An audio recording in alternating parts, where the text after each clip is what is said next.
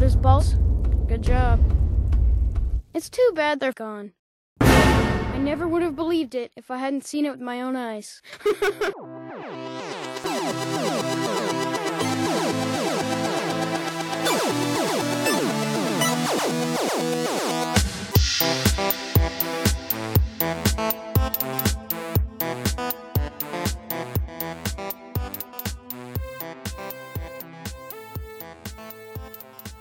Good morning, everybody. This is Reed Jolan from the Page to Pixel podcast. We are starting an early episode this morning uh, just because of our schedules and everything else like that. So I'm here with my dear boy Jeremy, and we are going to be closing out the Elder Scrolls series that we started I don't know how many months ago, but uh, we're finally kind of c- concluding with. Um, Skyrim and the Elder Scrolls Online. So, how's things going for you up north there, Jeremy? You sound a little snuffly. Uh, yeah, hauling firewood, and uh, it was cold, and now I'm sick. So you would have Some, you, some basic mathematics for you. so you would- but you would have you would have uh fit I in would have. Skyrim. You, you oh my god. You would have you, you would have uh fit in in like one of the areas in Skyrim where they're just chopping wood. Like you Well, just stand yeah, there and they chop the- wood until you know The issue was I was just wearing the uh, like that dinner plate with the straps, Yes. that armor that you see in Skyrim all the time, and that's probably why I was sick. I don't think that that would be a very good set of armor to wear because a it's not much protection and then it's just a strap of fur with like a giant metal plate on it that would like freeze your nipples. So I don't know. Yeah, but would you really want to fight a guy that's in Skyrim just wearing a dinner plate and leather? I mean, now I'm getting a little turned on, but that's that's another story. fight him with my lips, maybe. Fight him with my lips, correct. So yes, we're talking about Skyrim and we're talking about the Elder Scrolls Online. Um, now that I've kind of done research on Elder Scrolls Online, I kind of am thinking about this in the terms of the podcast. And I realize it's not like a numbered entry, and we've only stuck with the numbered entries.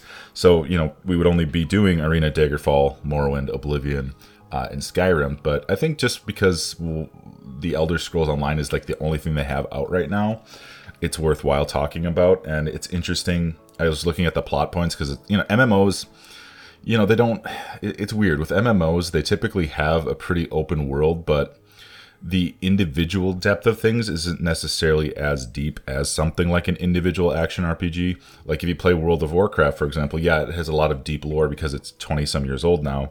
But I don't know, it just it doesn't have the necessary immersive depth that individual RPGs have. I don't know if you have a similar opinion or what. I played it for like 15 minutes. Okay.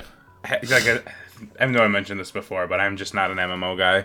Right. I know you've you've- you've played like Guild Wars and stuff before for a decent bit and like Neverwinter. Yeah, I do like I do like Guild Wars and yeah, Neverwinter was okay, but for the most part, like I think the thing I liked about Guild Wars is that I could just play it alone. Yeah, that's true.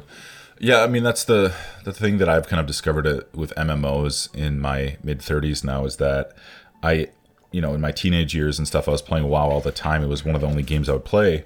And now I just don't have time for it. Like it's it's such a commitment a lot of times and MMOs like they just and we'll talk about this when we get to the Elder Scrolls Online, but it just kind of feels like a theme park. It doesn't feel truly immersive immersive like an action RPG like The Witcher, like Skyrim, like I don't anything really.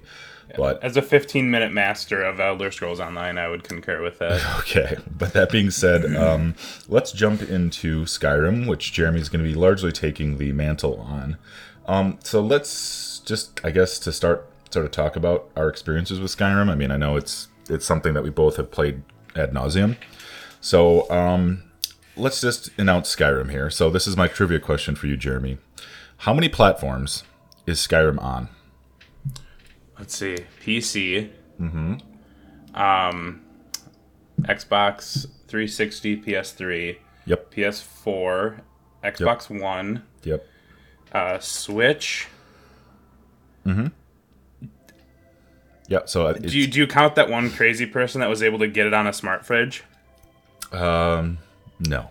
Okay. It is it is eight. Yes, that is on eight platforms. I was at six, so It- what is it? Yeah, so it's PC, PS3, Xbox 360, PS4, Xbox One, and then like the anniversary editions are like you know they I guess they count for PS5 and stuff too. But you know it's yeah oh, eight okay. eight different platforms it is available on. I believe I own them on every platform but Switch. I've played it on Switch and it's pretty solid. but I don't actually own it on Switch because it never drops in price. But once it is actually uh, available, I will. You know, if it's cheaper one, I will buy it because I'm. But you don't want to buy it at full price for the tenth time. exactly. Um, but it was released. I significantly. This is like one of the only video game release dates I remember. It was 11 11 of 2011.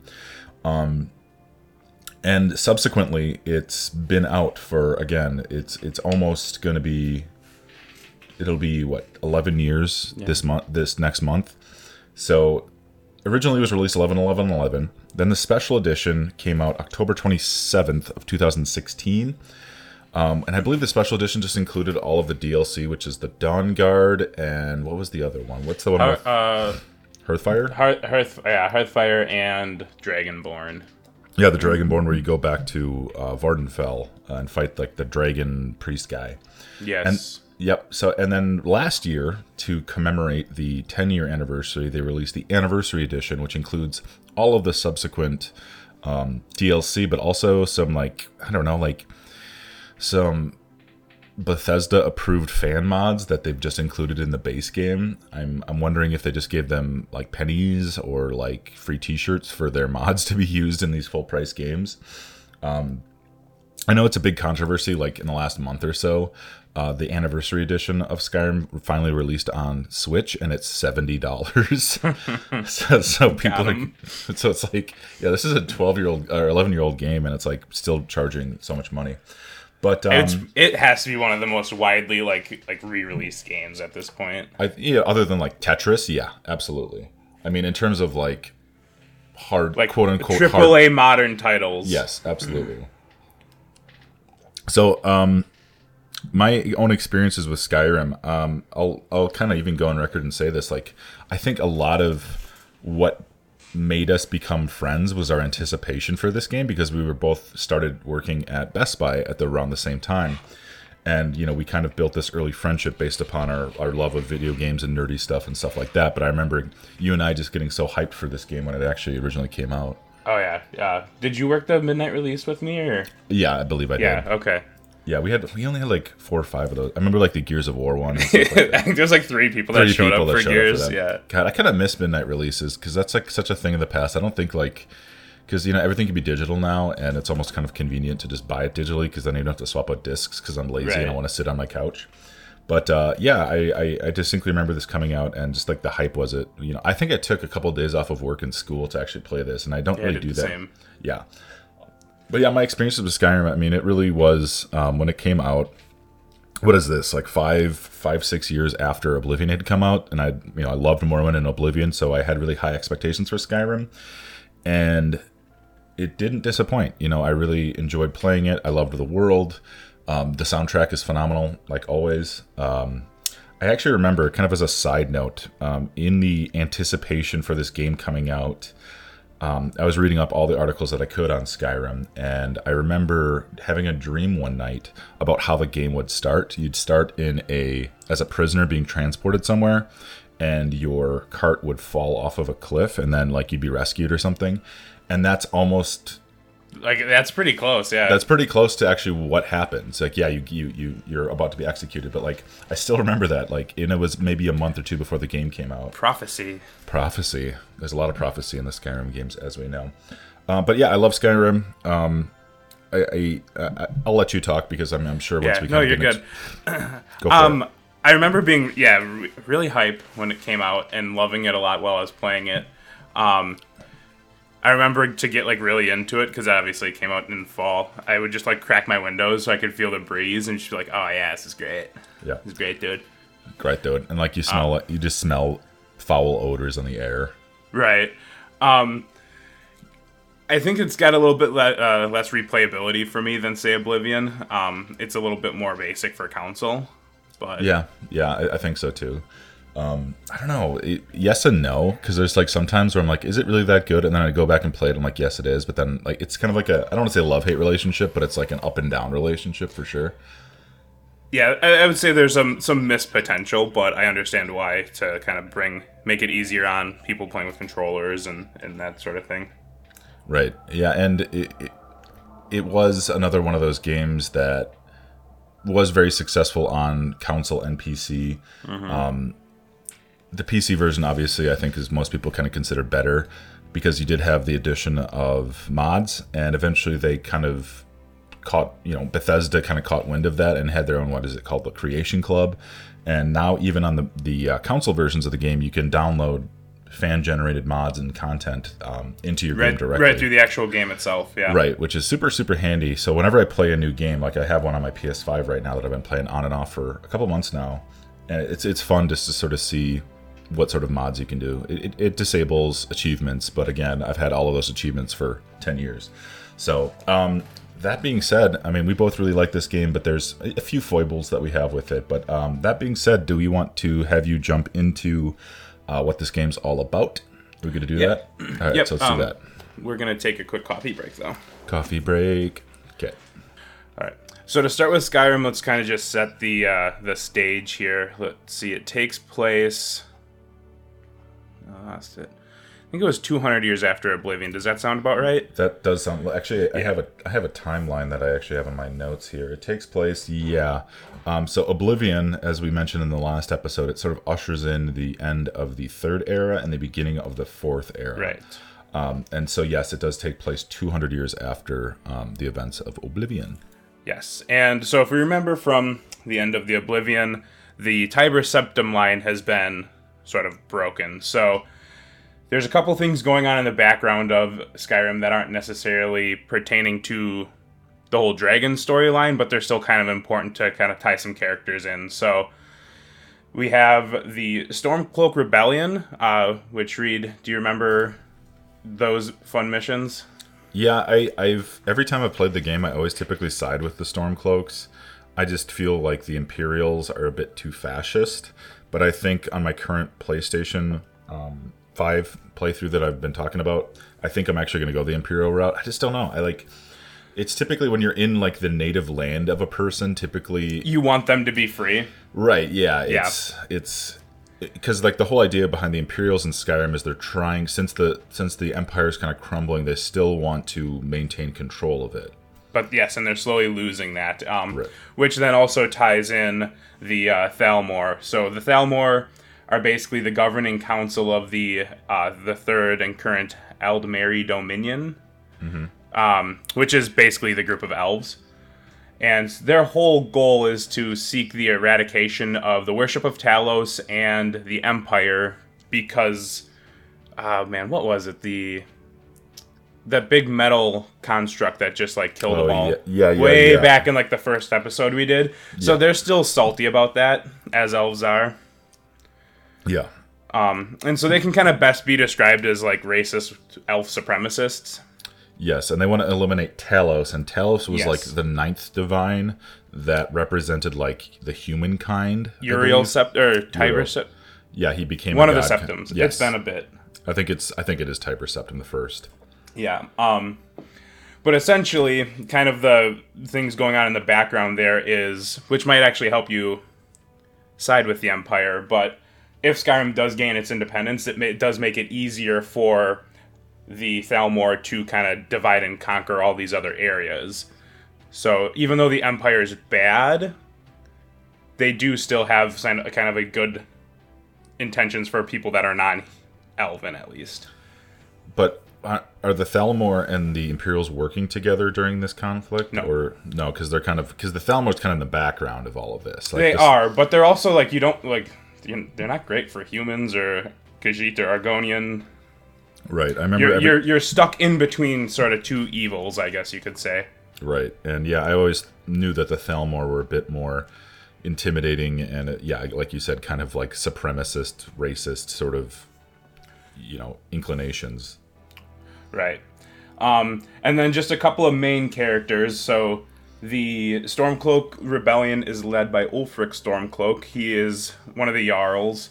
And then um, the Greybeards. So the Greybeards are an order of recluse followers of the voice and the study of the power of the Thu'um.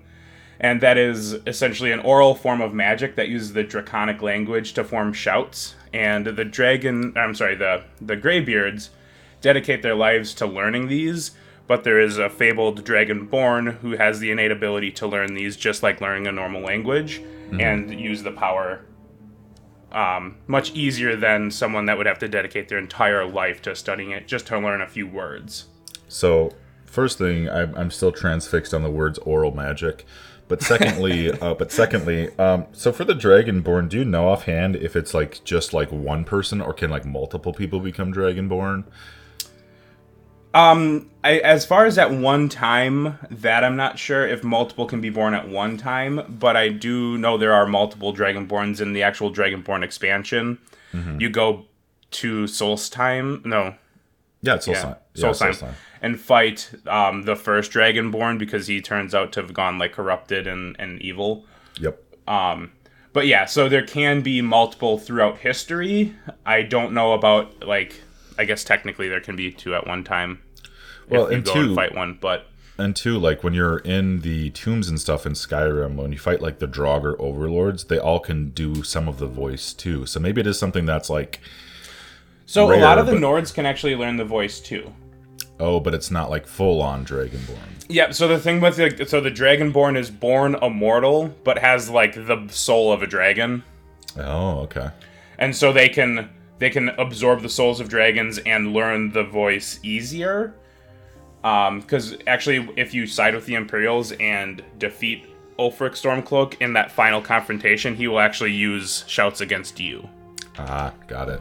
So- and that's and that's why at the beginning of the game he has his mouth gagged because he, he has that power. Yep, and that's like because like the Greybeards also they're not necessarily Dragonborn. They just dedicated their life to learning it. So like, you know, Ulfric Stormcloak could maybe learn like spent five years learning a couple of phrases, but the true Dragonborn just picks it up. You know, like immediately, essentially. Right. And just to kind of take a step back, the whole area that this game takes place in, like the majority of the game, is Skyrim. And it's obviously very heavily inspired by Viking culture and Viking mythos and names, obviously Ulfric. Um, so I think that was one thing that was it was very 2011, 2012. Oh yeah, well the Viking show was Yep. in big stride. Yep, like the different types of music and stuff. Like the band I saw last night, Wardruna, were kind of coming up. So like the the revival of like Viking um, fandom, I guess you could say, was really Neo Vikingism. neo Vikingism. Yeah, was really at its peak. You know, every every white guy with one quarter uh, Swedish ancestry shaving the sides of his head. I'm not talking about myself at all, but um, and just and just larping uh, Vikings, which is fine. Um, I, I think it's a really cool environment altogether. Um, I think the entire environment is just beautiful. I mean, even now, like going to the mountains and stuff like that, and just kind of seeing the scope and scale of everything. I think the one issue that I kind of had progressively as the game developed is that a lot of the dungeons and stuff they just kind of blur together. The dungeons are very samey, which I think is true about a lot of the Elder Scrolls games, though. Especially, I'd say Oblivion too. Oblivion Yeah. is Morrowind is just like what the hell is going on, but but the thing is like every single uh, Skyrim dungeon has the same sort of ideas. It has like spooky spiders, and then it has the Draugr, and then it has an oil trap, and then it has, of course, uh, at the end of it, it has the the word wall where you can learn the voice, a, a chunk of the voice. Yeah, Uh.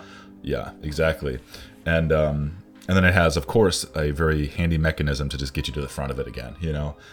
That I I will say, that is really convenient that you just go back to the front. It was annoying going through a dungeon, like backtracking to try to figure out how to get out. Yeah, I think when it back back when it uh, originally came out, I was a little frustrated by it. But now that I'm uh, old curmudgeon, um, Yeah, you're just like, I got shit to do, man. I, I can't Yeah, be walking through this dungeon again. exactly. But yeah, a lot of it is a lot of the enemies, a lot of the uh, environments are steeped in like Norse mythology, like the Draugr, which is a type of like Norse Undead and. Yeah. Viking like pirate ghost Viking zombie. Yeah. So uh it's pretty cool. I mean in terms of in terms of that, but what is like so you you you start the game um and again you're on the cart and like the whole meme of you're finally awake. Um and you start off and you're freed um because Alduin, the what is it, the world eater or something like that. That he, is correct. Yes. He he shows up and he kind of like breaks up the party. And yeah, he, he kind of is a buzzkill. And from that point, um, can you tell us a little bit more about the single singular plot of the game? Yeah, absolutely. Uh, let me just get over to that. Yeah, you're you're you're supposed to be taking the Skyrim, and I'm just talking the whole time. Like, no, well, I just uh, I wanted to just go over those things first Yeah, because the yes, singular plot sure. is just a little bit more condensed here. sure, yeah, All right. So yeah, so the, as far as the plot of Skyrim goes, as Reed said, yes, you you begin in a cart. Uh, you and Ulfric Stormcloak uh, have been captured. Uh, I believe your character was entering Skyrim's borders illegally and was thought to be a part of this rebel group. So you've been captured by the Imperials and are being prepared to be executed. When uh, all of a sudden, Alduin appears, attacking the Imperial outpost, and thus rescuing the player and Ulfric Stormcloak and the rest remaining rebels. Uh, after running through the city, dodging Alduin's fire breath and, and everything, the player eventually escapes and will shortly after that make their way to. So the player escapes and warns Jarl Balgruuf of Whiterun of the impending dragon attack. After running a few quests for the Jarl, another dragon shows up in Whiterun and begins to attack. As the Dragonborn steps in and helps defeat that dragon, the other uh, members of that war party notice that he is absorbing that dragon's soul, and it dawns on them that he is the fabled Dragonborn, so that is when you will start to gain the powers of the voice. Um, at that point, the Greybeard summon the Dragonbone. the Dragonbone. no, we're keep we're keeping it. We're, we're keeping. it. I'm not editing the that. dragon bone. Hey, girl. So yeah, the Greybeards summon the Dragonborn to the throat of the world, which is where their sort of uh, hall is, and the Dragonborn begins to train in the way of the voice. So you put the dragon bone goes in the throat. Okay. Yeah, the Dragon Bone does go in the throat of the world. Ooh. Uh, yeah, and what? So what sort of? Yes, I remember this. Climbing up that big mountain, fighting the frost troll. And like that one cougar that just two hits you. Yes. Uh, and then once you talk with the um, the priests up there, what do they kind of do? So they teach you the the voice, and they have you go get something. Yeah, it's a lot of fetch quests. Yeah, yeah, like in between ma- major plot beats, it's mostly just fetch quests, and that's why we kind of yada yada some of the other what's- stories. So, and then what's the culmination of the event here to to like rid the world of Alduin? Are you quizzing me or are you asking me? I'm both. I'm trying to remember myself. Well, so uh, you get intercepted. I, I can read this next plot bit, which will explain that. Okay. Yes. Go ahead. But essentially, yeah, the one thing with Alduin, well, since we're on him, is he's back, and his whole like being of existence is just to destroy the world. okay. Like his point, his purpose of being alive is to just destroy the world, like generic bad guy. Um, so while the Dragonborn is just kind of fiddling around Skyrim, he is intercepted by a person named Delphine, and it mm-hmm. turns out she is the last of the Blades. So she is acting as the Grandmaster of the Blades. Yep. And you, do, Dragonborn does some fetch quests for her, when she, he finally gains, or when she finally starts to trust them, she sends the Dragonborn on a quest to infiltrate the Thalmor embassy in Solitude. On the mistaken suspicion that the Thalmor embassy is responsible for the dragon attacks, there they learn that Espen, a Blades lore master obsessed with the prophecy of Alduin's return, is alive and hiding in Riften. The Dragonborn rescues Espen from Thalmor agents, and he leads them to an ancient blade temple and a massive engraving, engraved depiction of Alduin's prior defeat. Espen deciphers that the ancient Nords used a special shout to remove Alduin's ability to fly and render him vulnerable. Do you remember that bit? Yeah. Yeah. It was like the yeah. You like neutralize him. Yep. So after learning of this ancient shout, the Dragonborn returns to Arngeir, who informs him that he does not know the shout, uh, not know the shout, but knows that it's called Dragonrend and that it violates the way of the voice. Arngeir sends the Dragonborn to Paarthurnax at the summit of the throat. Paarthurnax is who is a massive dragon, but a good guy dragon. So Good boy. It's okay. He's, he's a good boy. He's a goat, yeah, good boy.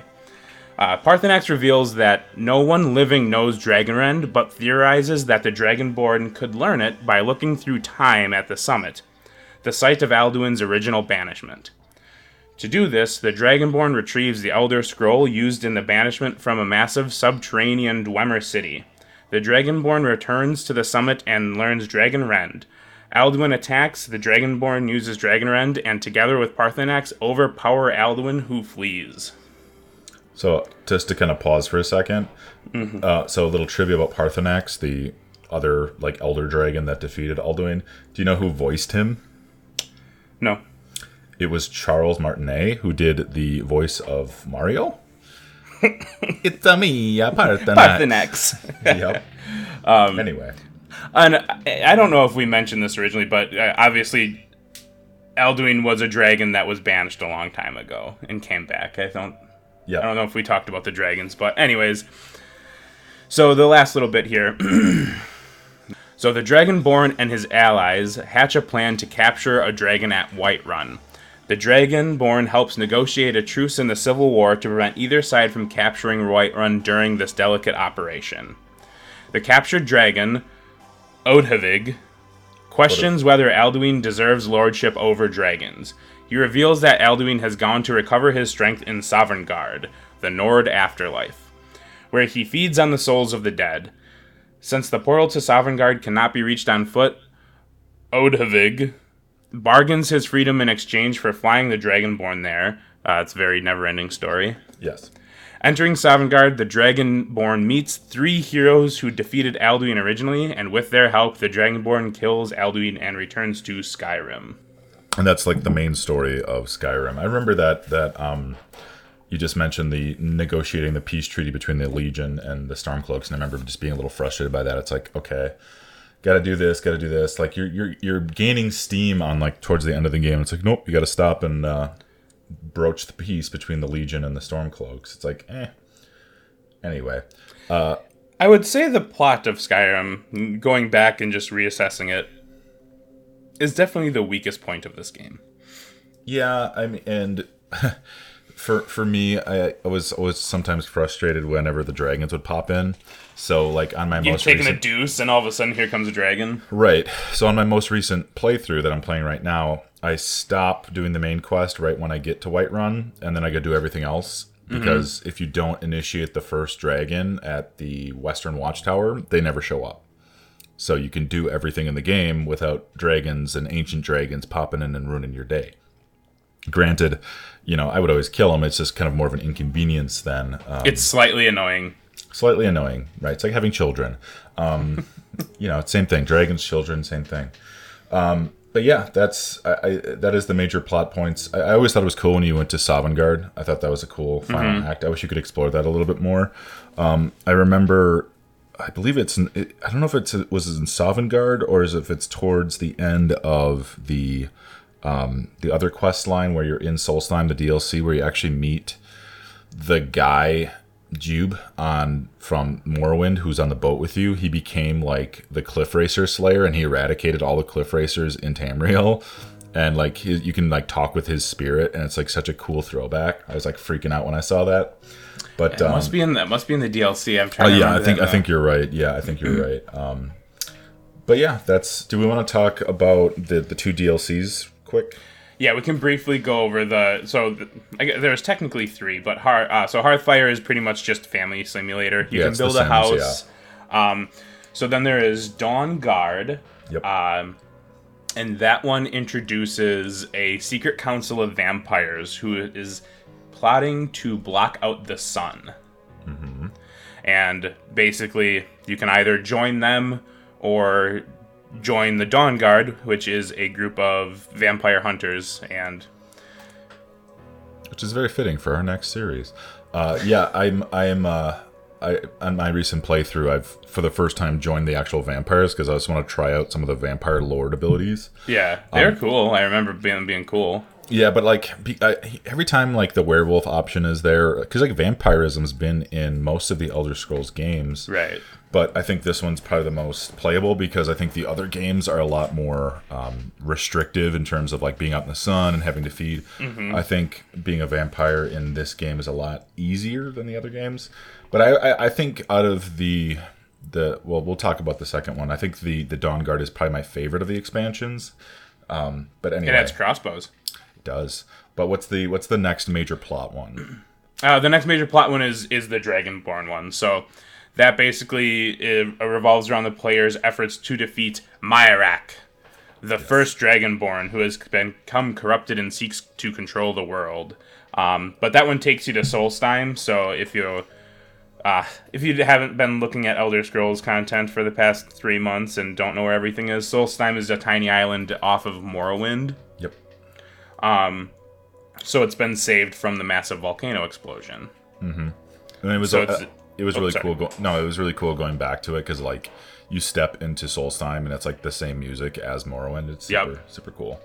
Um, and that content allows players to ride on the backs of dragons. so, I mean, yes. who doesn't want to do that? Or if you're using mods, uh, Macho Man Randy Savage or Thomas the Tank Engine. So, depending on your own flavor of how you want the game to be played. But yeah, that's that's Skyrim for the most part. I mean, obviously there's like Mage Guild quests, and there's Oh, not there's the some. that's not the Fighters Guild. What is it called again? Is it like something? The Brother- Brotherhood. The Brotherhood, yeah, where you can you have the ability at the end to And I think they're the ones that are the secret werewolves, right? Yes, they are the secret Yeah. werewolves. Um, and there's the, the, the, the College of Winterhold, which is kind of like Harry Potter. Mages based- Guild. Yeah, Yeah. it's Harry Potter. And then there's the, the College of in Solitude. I don't remember ever doing that, like the Bard College, right? I never did the Bard's I, College. yeah, I've never done that either. So maybe I should actually kind of focus I, on thought that. I thought it was fake. thought it was fake.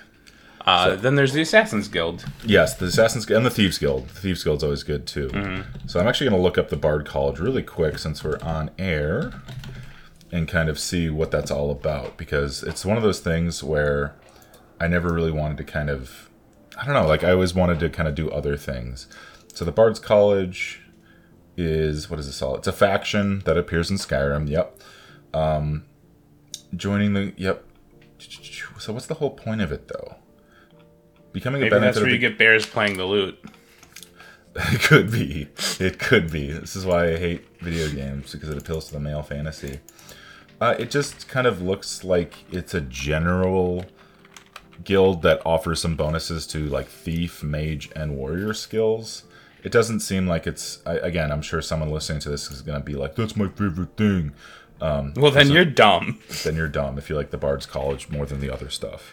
If you like the, the- Bard's College, you're a duty head. I remember, isn't it the the the the uh, the Dark Brotherhood? Like the quest starts in that one city, and like it's a little boy trying to resurrect his mother or something.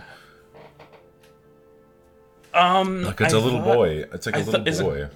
I thought that you were like hired to murder like a bad headmistress of like an orphanage. That's I think that's that's that's a that's one of the um, Okay. That's one of the quest lines, but I think it begins um, Dragon Crisis. Yeah, so the Night Mother's coffin, yeah, all that other stuff. Um, and there's that that one creepy uh, clown guy. Uh, No, that jester that was super annoying. yes. Yeah, I hated him. Yeah, it was a child that ran away from the orphanage. So yeah, kind of it kind of um, focuses on like children to start, which is always a good start. Which is always a good start. But Read always focuses on the children. there's there's a lot there's a lot to do with Skyrim. I mean, it's you can play it several times. You can put hundreds, if not thousands, of hours into this game and not see every little thing. Um, and again, even to this day, when I'm playing it, I'm always discovering new things and kind of exploring around. So, and uh, I think with the Hearthfire expansion, they added marriage and stuff too. and adopting kids. Yep. And uh, I uh, one of the mods I have in my current playthrough is you can marry anyone. Um, so it actually opens up an additional dialogue box where it's like even if it's like a, a NPC that like doesn't like you, like uh, overtly to your face, like hey, what do you think of me? Can I marry Alduin? I'm sure there's a mod out there. I mean, there's a mod for everything. I just watched uh, some some video footage on YouTube of this guy playing a mod with Skyrim, and the mod was it gives you an M4 assault rifle. so you're just so of, of course you're just running around town shooting everybody. with an M4 assault rifle. Yeah, I mean, it's like that. It's like that meme. Like this is how long the Lord of the Rings is. This is how long the Lord of the Rings is if Legolas had a sniper rifle. Like, it's one of those things. Um, so again, give me give me some more impressions that you have of Skyrim now that it's 11 years, 10 years out from the original release. Um, I think it's aged fairly well. They've they've done a good job of keeping it relevant with like texture updates, mods. The new anniversary edition adds um a I wouldn't say super survival mechanic, but like you have to stay warm and eat food. So I would say they've done a really good job of like keeping it relevant. I think if I think if they would have just released it and called it a day, it would still be a, a really good, impactful game Yep. that like everyone kind of remembers like Oblivion or like Dragon Age, but the continuous content has just kept it relevant for the past 11 years. and understanding that video game development is an extremely expensive process now um, do you think that the length of time between skyrim and its proposed sequel um, do you think it helps or hinders its legacy? Because morrowind and oblivion they came out what four three four years away from each other? A lot of the games would come out less than five years after one another but this is the first time where we see 11 years. So do you think this is something where um, the legacy is kind of hurt or helped by this? Of this game in particular, yeah, Yeah, I would say so. Yeah, I mean, because it has become a meme, like we were saying at the beginning of the episode, where people are like, "Oh, Skyrim's on you know fridges now. It's on your smartphone. You know, it's on your watch. It's on your you know but whatever." I mean, isn't that successful? Wouldn't would you wouldn't you consider the Catholic Church extremely successful since there's a Bible in every hotel room? hey, uh, that's true. I'm just like I'm just saying like it's everywhere. That's that's a huge mark of success. That uh, ten years later, a game is still being released on new consoles for full price. Seventy dollars on Switch. Yeah, uh, I just exactly, like that's my like hugely successful. I just googled it just now um, to kind of see how many copies Skyrim has sold, and the last figure that they told was in 2016 how many copies they sold. It's at 30 million like, in 2016, and that's you know a, a little while ago. Um, so it's uh yes, it is popular to say the least. So I mean, I'm sure I'm sure it's dropped off substantially since then, but but those are still copies in people's hands or on their systems, right? Right. You know, and, and it's I think Skyrim, it's it's one of our generational games. I think it is kind of like the Pokemon of guys with neckbeards. Um, you know what I mean? Like hey, I don't have a neck beard. you know what I'm saying? Like it's become such a phenomenon. It's like The Witcher 3. It's Skyrim. Right. It's you know, if you just Google right now, I'm gonna do this right now. Just I'm gonna type this in and see what happens. Cool video games right now. And I'm gonna hit I'm gonna see how long it takes me to find um, a picture of Skyrim. So I hit images. Um let's see. Cool video games. Okay, I see Mass Effect, I see Mario, I see Breath of the Wild. Breath of the Wild's another one. Um, oh, there it is, like number six. Yeah. So it's yeah, like you just type in cool video games and it's it's gonna be there. It's like one of the iconic games of the last 15 years. But I think it also transcends just normal gamers too, right? Like Yeah, absolutely. I, I know people that ha- my sister's not a huge gamer, and I'm pretty sure she's played it. And she's like, "Oh, that was a fun, that was a fun, cool game." Like, never Yeah. played any of the other ones. Well, and there's that one Grandma Skyrim lady, um, Sh- uh, Shirley Shirley Curry, um, who's 86 years old, who still plays it. I know that was kind of like a phenomenon thing um, about this like really old lady that had never played video games before, but now she's getting to Skyrim. So I think it is Right. one of those. Oh man, she has her own Wikipedia page. But um, Look for your OnlyFans. uh oh, in 2022, Curry suffered a stroke while sleeping, forgetting many details of her experiences in gaming. No, Zoinks. Um, oh, Bethesda did send her some some flowers, so that's nice. some flowers. Yeah. Um, but all things considered, I think Skyrim is just an excellent game. There are some foibles with it, but I think just the ability to kind of go in and mod it um, kind of brings some new life to it because I'm sure, you know, people that are bored of the vanilla version of the game are going to add this or that to kind of make the game. It's very much like a sandbox in a lot of ways. Um, yeah, there's some there's some issues that I do have with it in terms of you know just smaller things but you know overall i think it's it's probably like if i could only like desert island games like five games with me it'd probably be one of those just because it is such uh, a lot of replayability and stuff like that I what do agree. you think yeah so any other final um, points on skyrim we want to make before we close the chapter on the mainline series No, I think this Elder Scrolls is kaput. Cool. So, that being said, that is the last of the mainline series of games, but I do want to take just a little bit of time to talk about the Elder Scrolls Online. And like Jeremy said, he's only played about 15 minutes of it. I've probably only played maybe a dozen hours of this, both on uh, console and on PC. I did recently install it on my PC, and it's like 100 gigs, so it's like, okay, see you in a couple weeks.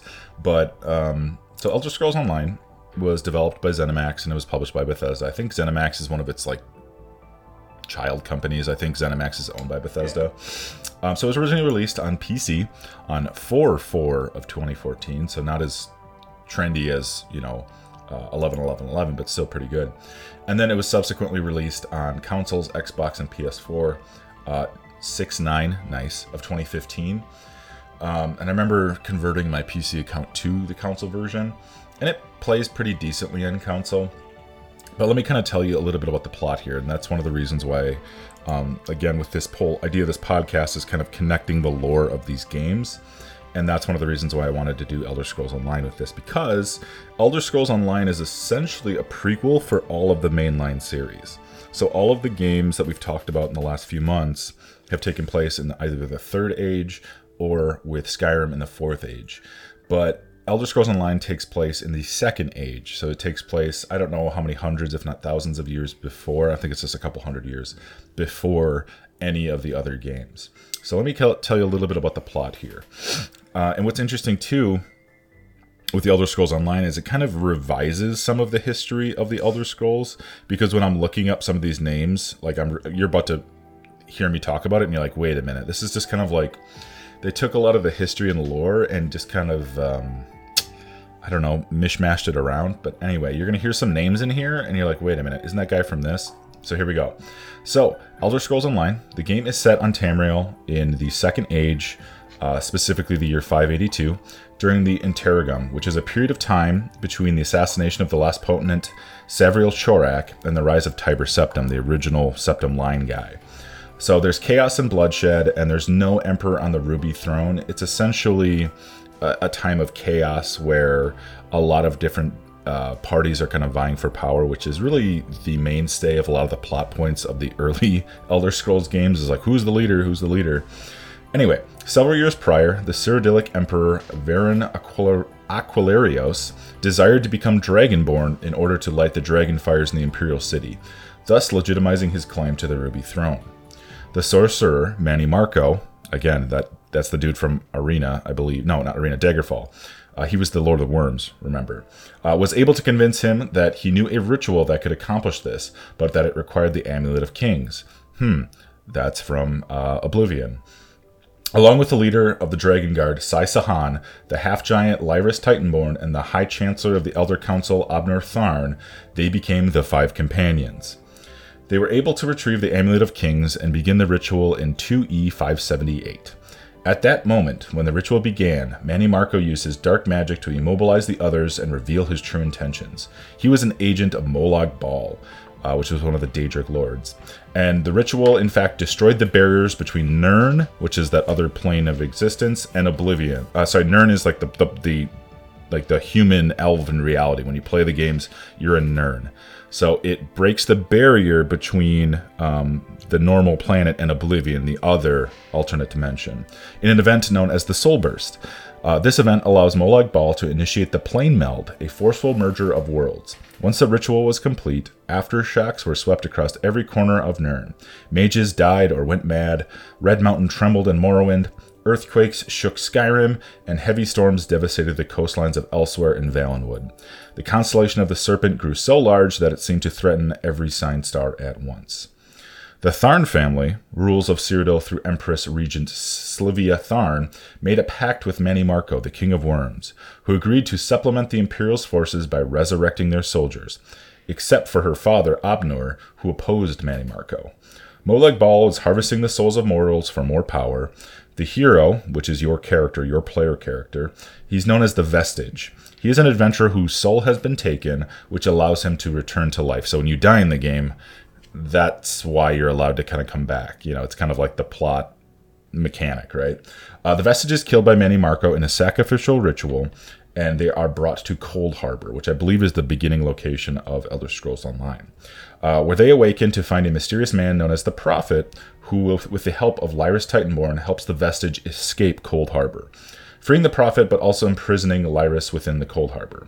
Once the Vestige escapes Coldharbour, they awaken in Tamriel and are let upon, they are let loose upon the dangerous world.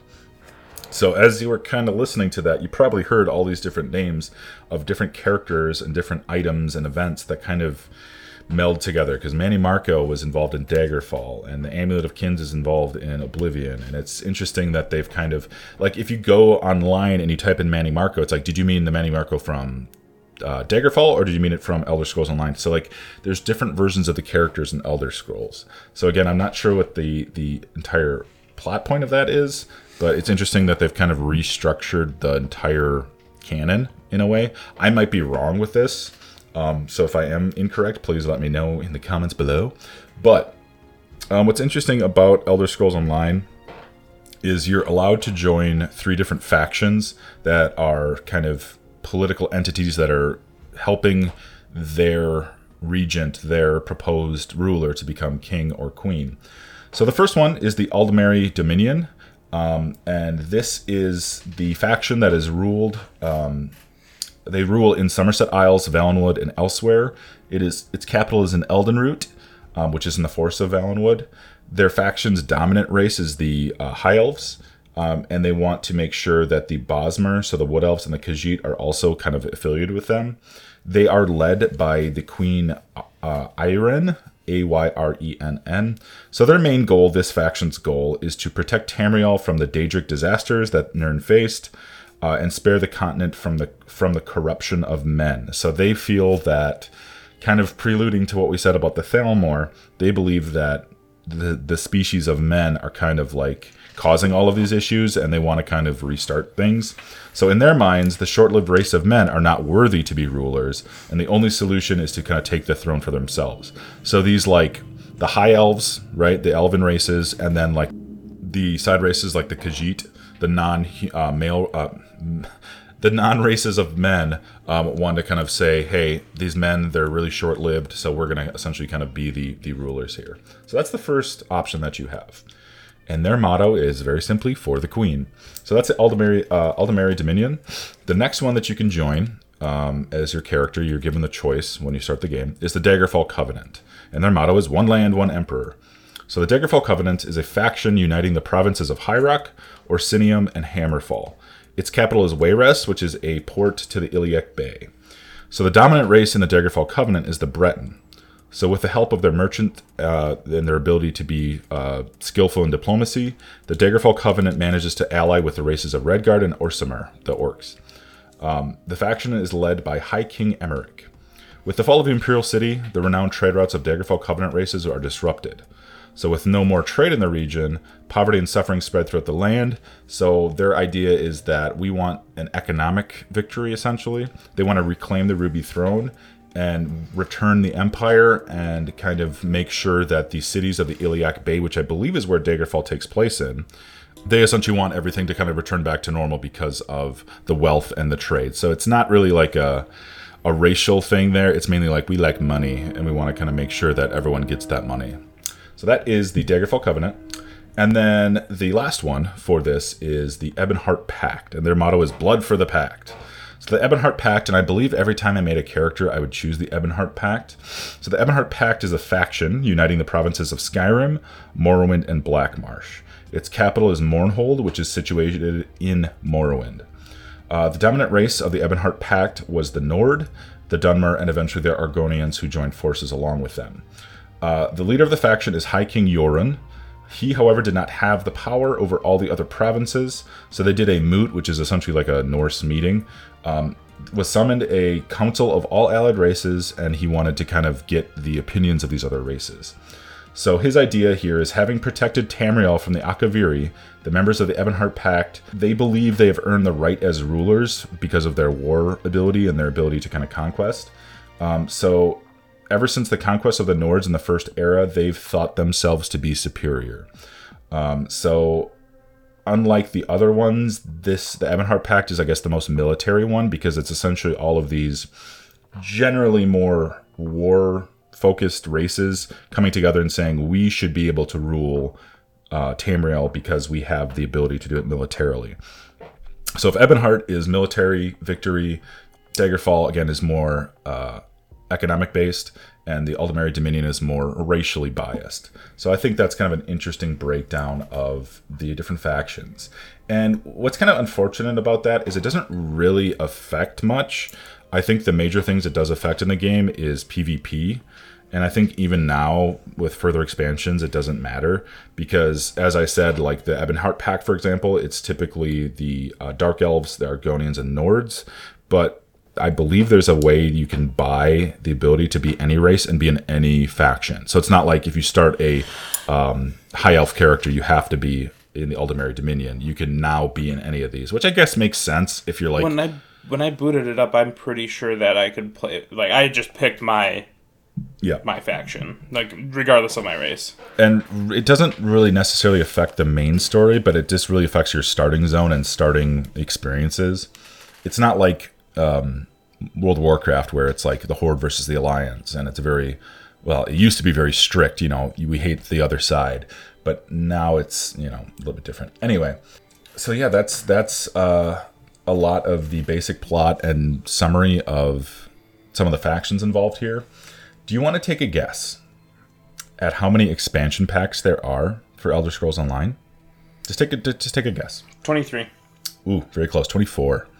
Ooh, I'm So I'm not going to go through the individual plot points of these, but I will list them. Okay, so I'm going to list the expansion packs that have come out for Elder Scrolls. Like I said, it's been out since 2014, and they've released. They release it. I think they release one quarterly, and every now and then they release kind of like a full-on expansion pack. A lot of it's is DLC, where it's like you know 20 hours of content, but then occasionally they'll release like a bigger, fuller version of a game where it kind of changes a lot of things. So here are the expansion packs. The first one, Imperial City. Second one, Orsinium. Third one, the Thieves Guild. Uh, number four is the Dark Brotherhood. Uh, number five is the Shadows of the Hist. Uh, number six is Morrowind, which kind of took you back to Morrowind, and that's one of the first um, major expansion packs. Next one is the Horns of Reach. Next one is the Clockwork City. Next one is the Dragon Bones. Number 10 is Summerset, which again, I think like Morrowind was a fuller expansion pack. Number 11 is Wolf Hunter. Number 12 is Murkmire. Number 13 is Wrathstone. Number 14 is Elsweyr, which is that that's the land of the um, Khajiit, Khajiit. correct? Yep. Yep. That's that's a fuller expansion pack too. Uh, number 15 is Scalebreaker. Number 16 is Dragonhold. 17 is Harrowstorm. 18 is Greymoor. 19 is Stonethorn. 20 is Markarth. 21 is Flames of Ambition. 22 is Blackwood. 23 is Waking Flame. Uh, 24 is Deadlands, and I guess there is 25. I think the first one came with the original pack, but the most recent expansion they have is called High Isle, and I think they came out this June. So they do kind of keep things fresh by adding new expansions and new areas to really. That's what these kind of are. So all these expansions I just listed, they're essentially adding new areas that are more fleshed out. They're adding more quests, uh, experiences. I think for the first couple expansion packs, they released um, new character types that you could play uh, and stuff like that. Uh, and like I said, the Elder Scrolls Online takes place um, a long time, so it really sets the tone in its own um, canon, I believe, of how we how how the future games like um, Arena, Daggerfall, Morrowind, Oblivion, and Skyrim kind of sets the foundation for those. And I remember the um, a lot of the trailers for the game are a lot more excited than the game itself. Yeah, I mean, I think I, I there's just the one where it's just like uh, a big free for all between everyone just like trying to invade the Imperial City. Right. And it's yeah, it has like that cool CGI and it's it's it's got a cool, you know, narrative to it. But I think playing the game, my own impressions of it, it's fine, it's good, but um Hello Kitty. But I recently played uh, on PC, and it's it starts you off in Morrowind, and it starts you off in like some of the starting areas of Morrowind. And I'm like, oh, this is so cool because I'm back here, but it doesn't feel the same because you can see other people like running around doing the same quests as you in the same instances. And I don't know, it just it feels like I said at the beginning of the show, it feels like I'm at a theme park. I'm not really involved in it. I'm just seeing a version of it, if that makes sense. It loses the lived in feeling when there's 400 different people running around and jumping on barrels and like Taking their clothes off and dancing, yeah. Yeah. I mean, it's not it's not by any stretch of the imagination a bad game. Um, it's just it's not a mainline series game. You know, I think it's good for the people that really like to dive into the lore because again, there are entire podcasts that are dedicated specifically to the Elder Scrolls Online and like talking about new patches and new content and stuff like that. But again, we're really not focusing so much on this one because it's not a mainline series one, but it is still important to talk about. Um, so my general impressions of Elder Scrolls Online, it's good. It gets a fine game if you're into that sort of thing. I just think for us, we're you know if you're into that sort of thing, Yeah, if, I mean, if, if you swing that way. if you swing that way. Um, but yeah, it's it's good. It's, it's it's worth checking out. It is free to play, but it, there is like the um, you can like subscribe to it and get a bunch of stuff. But I don't know. It's just one of those games that you know it's interesting. The lore's cool, but it's just not really my type of game anymore. So yeah, and you have give me your con- uh, condensation of your 15 minutes of experience. Um, I ran around Morrowind and went into some people's house and killed them. yeah, I think I did basically. Yeah, like I. I, I really played it to just see Morrowind and and see what it was like. And I was like, oh yeah, I remember a lot of this stuff. Yeah. All right, see ya. See you later. Yeah. Yeah, and that's and that's what we have right now, and that's that's kind of the the thing that's stringing people along. I know a lot of people have been so like mainline fans of the Elder Scrolls have been a little upset that over the last um, couple of years, a lot of the announcements have been towards more of spin-offs and stuff like that. And anytime that there's a Bethesda conference or something like that, people get hyped. All right, here's Elder Scrolls Six, but it, then it's like Fallout 76 and um, and then it's Elder Scrolls Online. So it's let me actually just since I'm right here, um, let me just Google how many subscribers does ESO have. I'm kind of interested. Uh, about 21 million, uh, apparently. So that's pretty good. That's pretty good. Um, and I know a lot of people said that they've kind of ironed out a lot of the wrinkles of the game, and I think the game is ultimately pretty solid to play. But again, MMOs are kind of a thing of the past for me. But anyway, uh, let's kind of close things up. I mean, I don't unless there's anything else you need to say about Elder Scrolls Online. No, I think uh, I think we're pretty much wrapping it here. sweet. Uh, only about an hour long. Nice. Wrapping it Um, and crapping it. wrapping it and crapping it. Uh, so yeah, let's just kind of go over everything. We've talked about Arena, we've talked about Daggerfall, Morrowind, Oblivion, Skyrim. Yeah. Yeah, and you just sort of see this transition from this series that started off as more of a niche, another RPG right on PC. Um, because back in the day, PC games until I don't know the mid 2000s became more and more mainstream. And once Morrowind and Oblivion hit consoles, I think it really started building more anticipation for the future of the series. And then Skyrim happened, and now it's like, you know, full on stardom, right? And it's going to be really interesting to see what they do with the Elder Scrolls 6 when it releases, you know, when I'm 84 years old. I'm really excited to see what they do with it. I'm sure they're taking their time and doing well with it. Sure, it's going to be buggy and everything else like that, but I'm excited about it. Um, if you could only play, here's, I guess, the kind of concluding question then for um, the Elder Scrolls. Where does it rank in terms of your favorite series of all time? If you had to say top 10, top 5, where would it kind of land? It would it would break top five. Okay. Yeah, I think that's fair. I think that's where it'd be for me. I mean, I think with these games, probably, it's my favorite RPG series um, overall. Um, I'd say it's probably three or four for me, um, but I could kind of be swayed, maybe lower down. Uh, but if you could only play one of these series, uh, one of these games, One of the in Elder Scrolls games. then why is it Arena? Why is it not Arena? um, it would be Oblivion. Yeah. Why, Yeah, why, uh, why do you say Oblivion? Um, cause for me, it's not just nostalgia that I like it. Like I genuinely enjoy the the aesthetic of it. Um, I'm okay with the clunkiness of the combat because I just think I know it well enough. Where like yeah, I know Skyrim's combat smoother and the magic's easier, but I'm fine with it in Oblivion. I think I, I just felt like there was so much more to do in Oblivion than in Skyrim. It does feel that way. And again, Oblivion, there are some, obviously, we talked about, there are some clunkiness to it, but I, I agree with that. And I would probably say Oblivion too.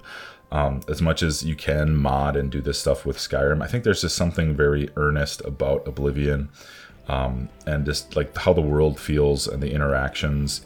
I think part of it is like there is so much cheesiness to it, like the dialogue and stuff like that. Yeah, I don't. I think the thing is like I grew up with games like that, so it's like it's not weird to me. It's like a grilled cheese. Yeah. Yep. Oblivion is the grilled cheese of video games. Yeah. But yeah, ladies and gentlemen, we hope you've enjoyed our sort of deep dive into this series. Um, we enjoyed doing it. We apologize that it kind of took so long, but we've we've both had a lot going on in our lives lately. Life is busy now. Life is busy now once you get into your 30s. But uh, we appreciate you guys sticking around with us um, and checking us out and everything else like that. And I'm really excited about the next series that we're going to be doing over the next, I don't know, time. I'm not going to say when, but we're jumping finally. ne- next time. the, ne- the next time we are finally jumping into my goat my favorite franchise of all time castlevania um, it's kind of fitting but like typically you, you kind of record uh, podcasts about spooky things during spooky month but I'm, I'm guessing by the time that we actually record and post castlevania stuff up it's going to be november. So hey it works. It's kind Yeah, of a, or next year, spooky month. or next year spooky month. Yeah well yeah check it out. June 2023 uh, yeah that's kind of what it's looking like. But- Our episodes release uh, take longer to release than games. Yeah, they kind of do. Like we just keep we're, we're the Duke Nukem of podcasts. Right. Duke Nukem Forever podcast. Um, but anyway, we're, we're looking forward to doing that. Um, so we yeah, that's it. That's that's Skyrim. That's Elder Scrolls. That's everything. So if you haven't played these games, I don't know what you've been doing. Um, please check them out. They're available on everything, including smart fridges apparently. But anyway, uh, we appreciate you guys having along. Check us out online, Instagram, Twitter, uh, Spotify, all the other good places. So that being said, what is your final statement? Give us something fun to, to go out with today, there, Jeremy. Tell all of your true sons and daughters of Skyrim to listen to our podcast. Very good. Thanks, guys. Take it easy. Bye.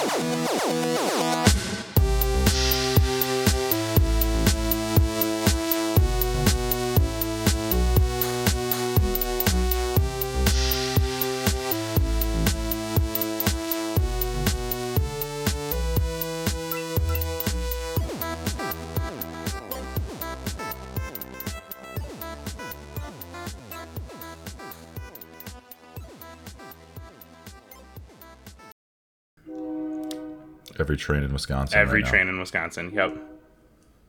Do you want me to reread that? Could you hear it over me? Oh God, I can. Yeah, I can. I can tell what kind of train that is. so let's just let's jump back like uh, 10, 15 seconds here. Ready, set. yeah,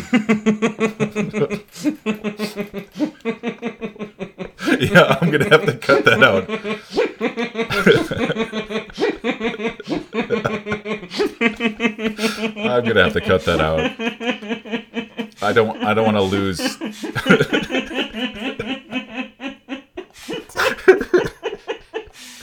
I don't want to lose the. I don't want to lose two of the 50 subscribers we have. Oh. No, dude, it's worth it. I don't know. It's that's bad. Maybe that'll be like that'll be a bonus, bonus content. bonus feature. Listen to Jeremy laugh for 35 seconds straight. I'm gonna keep that in because that was good.